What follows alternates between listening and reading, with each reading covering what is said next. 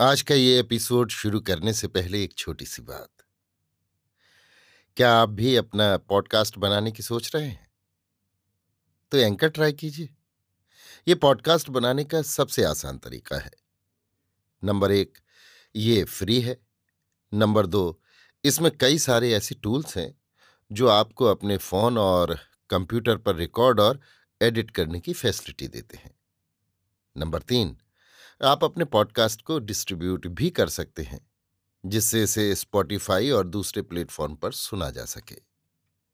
तो डाउनलोड कीजिए free anchor app या विज़िट कीजिए एंकर डॉट एफ़ पर अपना पॉडकास्ट स्टार्ट करने के लिए।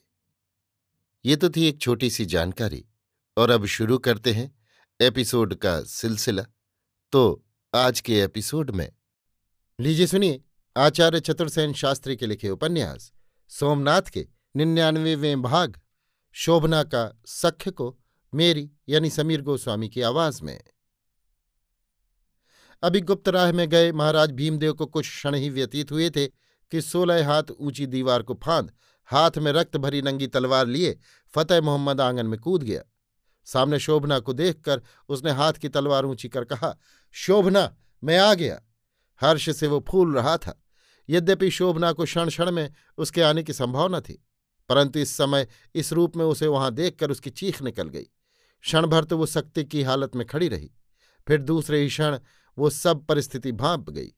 उसने आँखों ही के संकेत से चौला को भीतर जाकर भीतर से कक्ष का द्वार बंद करने को कहा और आप हाथ की तलवार वहीं फेंक बाहर आ द्वार से अड़कर खड़ी हो गई।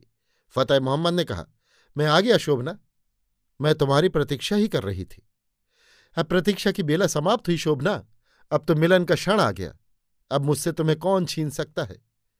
परंतु गजनी का वो दैत्य? अमीर?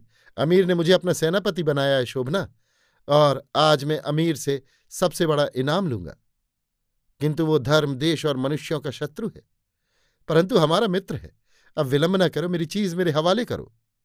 कैसी चीज़? जिसकी देखभाल का काम मैंने तुम्हें सौंपा था। चौला रानी?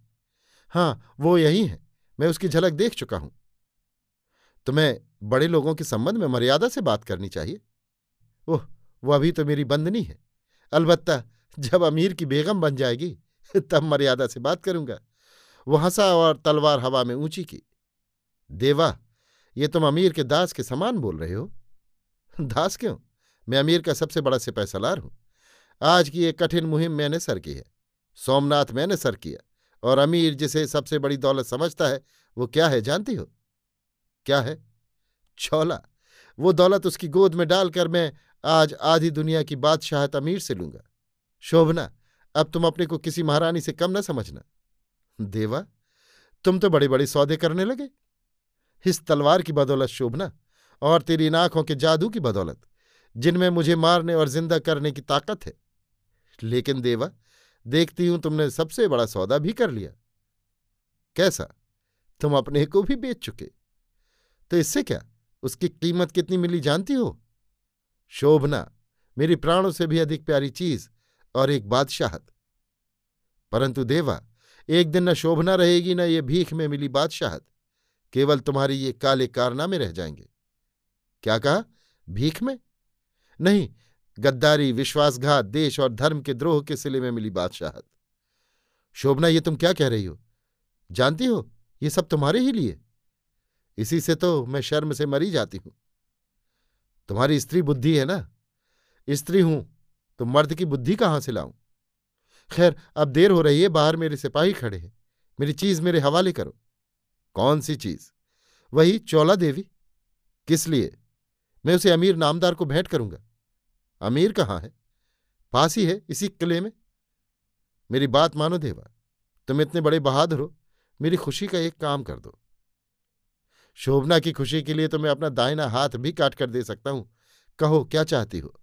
उस दैत्य अमीर का सिर काटकर मुझे ला दो। फतेह मोहम्मद चमक कर दो कदम पीछे हट गया। उसने कहा, है? ये कैसी बात? क्या नहीं कर सकते? जिसका पेशा लूट, हत्या, धर्मद्रोह, अत्याचार और अन्याय है। जो लाखों मनुष्यों की तबाही का कारण है, जो मृत्युदूत की भांति सत्रह बार भारत को तलवार और आग की भेंट कर चुका। वो इस क्षण तुम्हारे हाथ में है, चंगुल में है।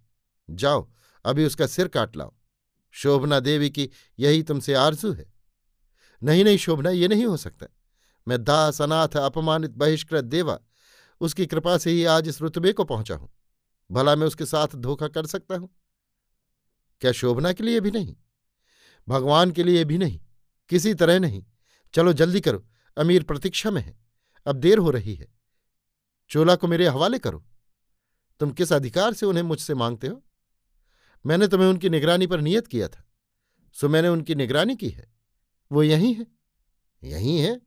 और महाराज भीमदेव? वे नहीं है। कहाँ है? मैं नहीं जानती। खैर उन्हें ढूंढ लिया जाएगा। कहाँ है चौला? भीतर इसी महल में। तो द्वार खोलो, उसे मेरे हवाले करो। तो तुम क्या इस बात पर तुल ही गए हो? शोभना, हमारे जीवन का हे स्नेस अब इसी बात पर है। पर याद रखना, तुमने शोभना की बात नहीं रखी। अब इसके बाद मैं शोभना का ही दास हूँ। शोभना की बात रखना ही मेरा काम होगा। वाह, तुमने तो दासता का धंधा ही खोल दिया है। अमीर के दास बने, फिर शोभना के बनोगे। शोभना का दास बनने के लिए मैं अमीर का दास बना हूँ। ये बात ना भूलना शोभना। अच्छी बात है, ना भूलूँगी। तो अब द्वार खोलो। शोभना कुछ देर सोच में पड़ गई। उसने मर्म भेदनी दृष्टि से फतेह मोहम्मद को देखा, फिर कहा, जरा सोच लो देवा। देर न करो शोभना। तो शोर न करो। चुपचाप मेरे पीछे आओ। लेकिन भीतर और कौन है? अकेली देवी हैं। तब चलो। शोभना दीवार की छाया में दीवार से सटकर निशब्द चलने लगी। फतेह मोहम्मद उसके पीछे पीछे उसी भांति चला। महल के पिछवाड़े पहुंचकर एक छोटे से द्वार में घुसकर उसने कहा, जूता बाहर उतार दो और निशब्द भीतर आ जाओ। फतेह ने ऐसा ही किया। द्वार के भीतर उसे करके शोभना ने भीतर से द्वार बंद कर लिया। अब वो उसे एक अंधेरी गली में हाथ पकड़कर ले चली। फतेह मोहम्मद ने फुसफुसाकर कहा, कहाँ लिए जा रही हो शोभना? पर शोभना ने अपनी नर्म नर्म हथेलियाँ उसके मुँह पर रख दी। वे एक शून्य अलिंद में पहुँचे। सामने एक बंद द्वार था। शोभना ने उसकी दरारों को झाँक कर देखा। फिर फतेह मोहम्मद के पास जाकर कहा, जरा मुझे अपनी तलवार तो दो। उसने उसे सोचने विचारने का अवसर नहीं दिया। उसके हाथ से तलवार लेकर उसकी नौक दीवार की दरार में घुसाई। द्वार खुल गया। तलवार हाथ ही में लिए वो द्वार में घुस गई और फतेह मोहम्मद को पीछे आने का संकेत किया। क्षण भर को वो झिझका और फिर लपक कर भीतर घुस गया। भीतर अंधकार था। घुसने के बाद द्वार अपने आप ही बंद हो गया। द्वार बंद होने की आहट पाकर उसने पीछे की ओर देखा। एक भीत की भावना उसके मन में व्याप गई। उसने पुकारा, शोभना? परंतु शोभना ने कोई उत्तर नहीं दिया। वो उस घने अंधकार में दोनों हाथ फैला फैला कर शोभना शोभना चिल्लाने और इधर उधर दौड़ने लगा। परंतु शीघ्र ही दीवार से उसका सिर टकरा गया। उसने उलटकर द्वार खोलने की चेष्टा की, परंतु सफलता नहीं मिली। अब क्रोध और अधैर्य से पागल होकर उसने ज़ोर ज़ोर से चिल्लाकर कहा, दगा दगा, तुमने मुझसे दगा की शोभना? एक छोटा सा मोखा खुला, उसमें से थोड़ा प्रकाश उस कक्ष में आया। शोभना ने मोखे में झाँक कर कहा, निस्संदेह देवा, मैंने तुमसे दगा की, क्योंकि मैं औरत हूँ, मेरे पास और उपाय नहीं था। लेकिन शोभना, मैंने तुझे प्यार किया था। प्यार तो मैंने भी तुझे किया था, देवा, पर तेरा प्यार मेरे जैसा नहीं था। शायद। प्यार कभी किसी तराजू पर तो तौला नहीं। तेरा कैसा प्यार था, ये तू जान। मैं तो अपने प्यार को जानती हूँ। उसी प्यार का नतीजा? विश्वासघात? निस्संदेह, प्यार तूने भी किया और मैंने भी।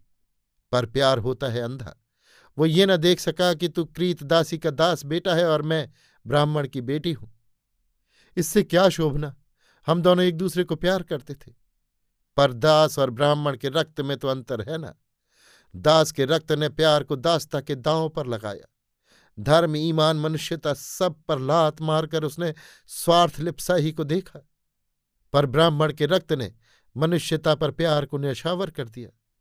आज मेरी आँखें खुल गई। मैंने तुम्हारा असली रूप देख लिया। क्या देखा? कि तुम मनुष्य नहीं, कुत्ते हो। तुम्हारे प्यार का मूल्य एक जूठी रोटी का टुकड़ा है। शोभना, फतेह मोहम्मद क्रोध से उन्मत्त होकर चिल्लाया। उसने कहा, शोभना, जैसा मेरा प्यार अंधा है, वैसा ही गुस्सा भी है। बहुत कुत्तों का गुस्से से गुर्राना देखा है मैंने। अधीर होकर फतेह मोहम्मद ने उछलकर गोख को पकड़ लिया। शोभना चुपचाप खड़ी रही। फतेह मोहम्मद की खूनी तलवार उसके हाथ में थी। फतेह मोहम्मद ने गोख में सिर डाला। वो उसी राह बाहर आने की चेष्टा करने लगा। शोभना चुपचाप देखती रही। ज्यों ही उसकी पूरी गर्दन गोख से बाहर हुई, शोभना ने एक भरपूर तलवार का हाथ मारा। फतेह मोहम्मद की आधी गर्दन कट गई। वो आहत साण की भांति चीख उठा। उसका धड़ लटक गया।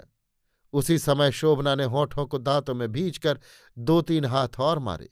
सिर कटकर उसके चरणों में आ गिरा। अब वो रक्त भरी तलवार लेकर तेज़ी से एक ओर को भाग चली। अभी आप सुन रहे थे आचार्य चतुर्सेन शास्त्री के लिखे उपन्यास, सोमनाथ के निन्यानवेवें भाग, शोभना का सख्य को मेरी यानी समीर गोस्वामी की आवाज़ में।